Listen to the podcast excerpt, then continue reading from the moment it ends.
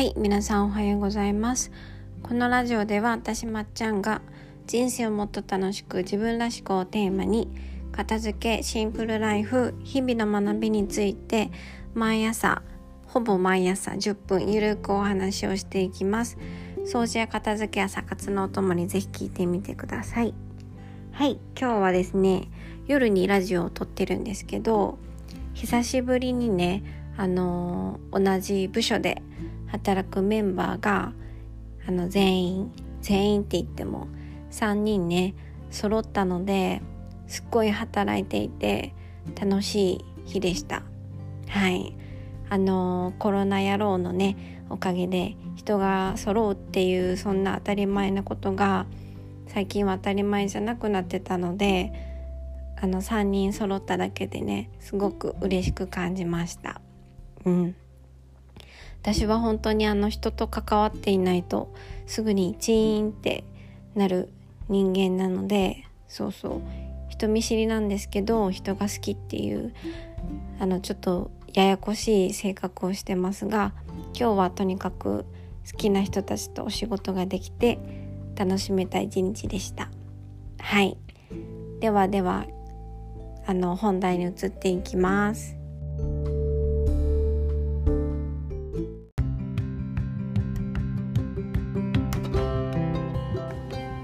はい、では片付け後に起きる素敵な変化祭り、略して片捨て祭りだいごだん。今日は片捨て祭りの最終日です。張り切っていきましょう。今日のタイトルは片付けを終わらせるとときめきを取り戻すことができるです。私がそうだったようにときめきって何かよくわからないっていう人ってね、大勢いると思います。うん、なんかそんな毎日にあのときめくなんてそんなないし、ちょっと私ってあのときめくとか思わないあの冷静なタイプなのでって思ってる人いると思います。うん、むしろ私のときめくものはときめくことはこれですってためらいなくあの説明できる人の方が少ないと思います。うん、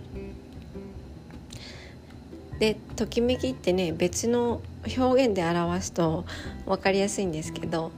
人が幸せとか好きって思う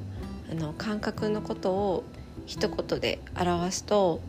ときめきっていう言葉になります。うん、これあの英語だとあのすごい当てはまる表現がなくって、あの最近だとねスパークジョイっていう造語っていうのかな、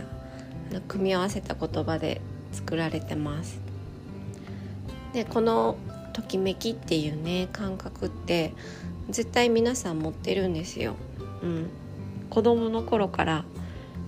むしろ子供の方が多分わかるんですけど、そう子供の頃から感じてる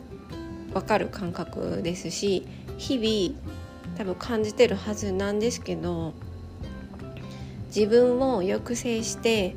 我慢し、我慢をしなければいけないようなことが続くとね、どんどんどんどんそのときめくものとかときめく瞬間とかにね鈍感になってって、何に自分がねときめいていたのか何に幸せを感じていたのか分からなくなって、いざときめきたい、何か幸せを感じることがしたい、なんか楽しいことをしたいと思った時に、あれ私って何したらなんか楽しいんだっけ、何が好きなんだっけって分からなくなるんですよね。悲しいんですけど、うん、であの今だとねその YouTube とか エスエヌエス とかテレビで見るような他の人が好きそうなこと、他のその他大勢の人が好きそうなことはたくさん情報が入ってくるので、そういうことをしてそうなんか自分が楽しいような気持ちになるみたいなことは多いと思うんですよ。うん、いわゆる一般的ななんか流行ってるものを買ったりとか、そうそうそう流行ってることをしたりとかして、うん、まあ多分それもね楽しいと思うんですけど、そうそうそう多分本当に自分が幸せを感じてることと違うこともあると思うんですよね、うん、あと日常でのときめきがこう全くなくて、何か旅行とかすごく特別なことをあえてしないと楽しいって感じられなくなる人もいると思います、うん、もちろんね私もそういう特別な時間、旅行に行くとかホテルに泊まるとか旅館に泊まるとかそういうことするの好きなんですけど、そうすごく好きだしあのいいことなんですけど、そういう特別なことをわざわざしないと何も楽しいって感じられないっ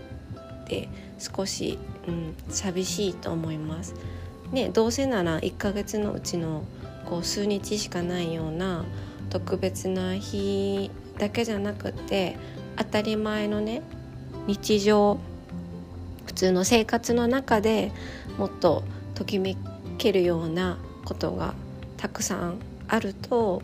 もっとねなんか楽しくなるような感じがしませんか、うん、日常でもっとときめけるようになるといいなって思います、はい、で以前もね片付けによって思考、選択、決断っていうねこの流れが大事っていうお話をしていましたけど、この思考っていうのを繰り返すと感覚的に物とか瞬間とかにときめくっていうことが分かってきます、うん、そうなんでかっていうと、さっき話したみたいにこのときめくっていう感覚にやっぱ鈍感になってるので、やっぱり最初はねある程度思考を入れていかないと気づかないんですよ、うん、この服ずっと持ってるんです、この襟が可愛くってみたいな、それってなんでだっけって思うと、そうそやっぱその服がすごい好きだから、うん、その服にやっぱときめくから持ってるんですけど、それをこうなんかちゃんと頭で考えて言わないと気づかないんですよね、うんでそういう行為を繰り返していくと反射的に、そうまるで子供みたいに反射的にこれがときめくとか好きとか逆に好きじゃないっていうことが、うん、すぐにねこう分かるようになってくるんですよ、うん、そうそうそうでそういうあのときめくっていう感覚、反射みたいなものをつかみやすいものから片付けは行った方がいいから、片付けっていうのは順番が決まってるんですね、うん、ちゃんと理にかなってるんですよ一応。そうあとこれね面白い話なんですけど、物を手に取ってものすごくあの考えるじゃないですか。頭の中でこうぐるぐるぐるぐる考えるんですよ。これって残すべきなのか手放すべきなのかどうしよううーんってぐるぐるぐるぐるあの頭の中で考えてる時っていうのはだいたいねときめいていない時なんですよ、うん、あの頭の中でねぐるぐるぐるぐる長いこと考えられるのはだいたいねあの言い訳をね無限にあの並べていることが、ことが多いです、うん、言い訳って本当バラエティ豊富でもういくらでも出てくるんですよね、うん、例えば、うん、まだ使える、捨て方がわからない、高かった、誰かにあげれるかも、デザインは好き、なんかブラブラブラブラって、うん、いくらでも出てきて、でもそういう言い訳の後にでもなんか好きじゃないとか、でも着てないとか、でもときめかないとか、うん、そうそう絶対そういう流れがね頭の中で浮かぶんですよ、うん、一回あのものを手に取って考えた時のね自分の思考をね見てみてください、うん、面白いです。そうなので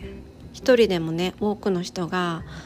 ぜひ片付けを通して自分が幸せに感じること、好きなこと、いわゆるこうときめきを、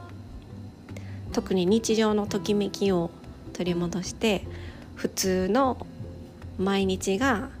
そう楽しく自分らしく過ごせるようになることを願ってます。うん、もうね、自分はあの日常の中で幸せを感じられるよ、好きなこともすごいわかるよって人はもうすごくいいことだと思うし、うん、あの素敵なことだと思うので、うん、そのための片付けっていうのはわざわざやらなくてもいいかなって思います、うん、片付けはあくまで一つの手段としてね、うん、あの皆さんの毎日がもっと楽しく自分らしくなれることを、うん、願ってます。はい、ちょっと長くなりましたけど、ここまで聞いてくださってありがとうございました。皆様良い一日をお過ごしください。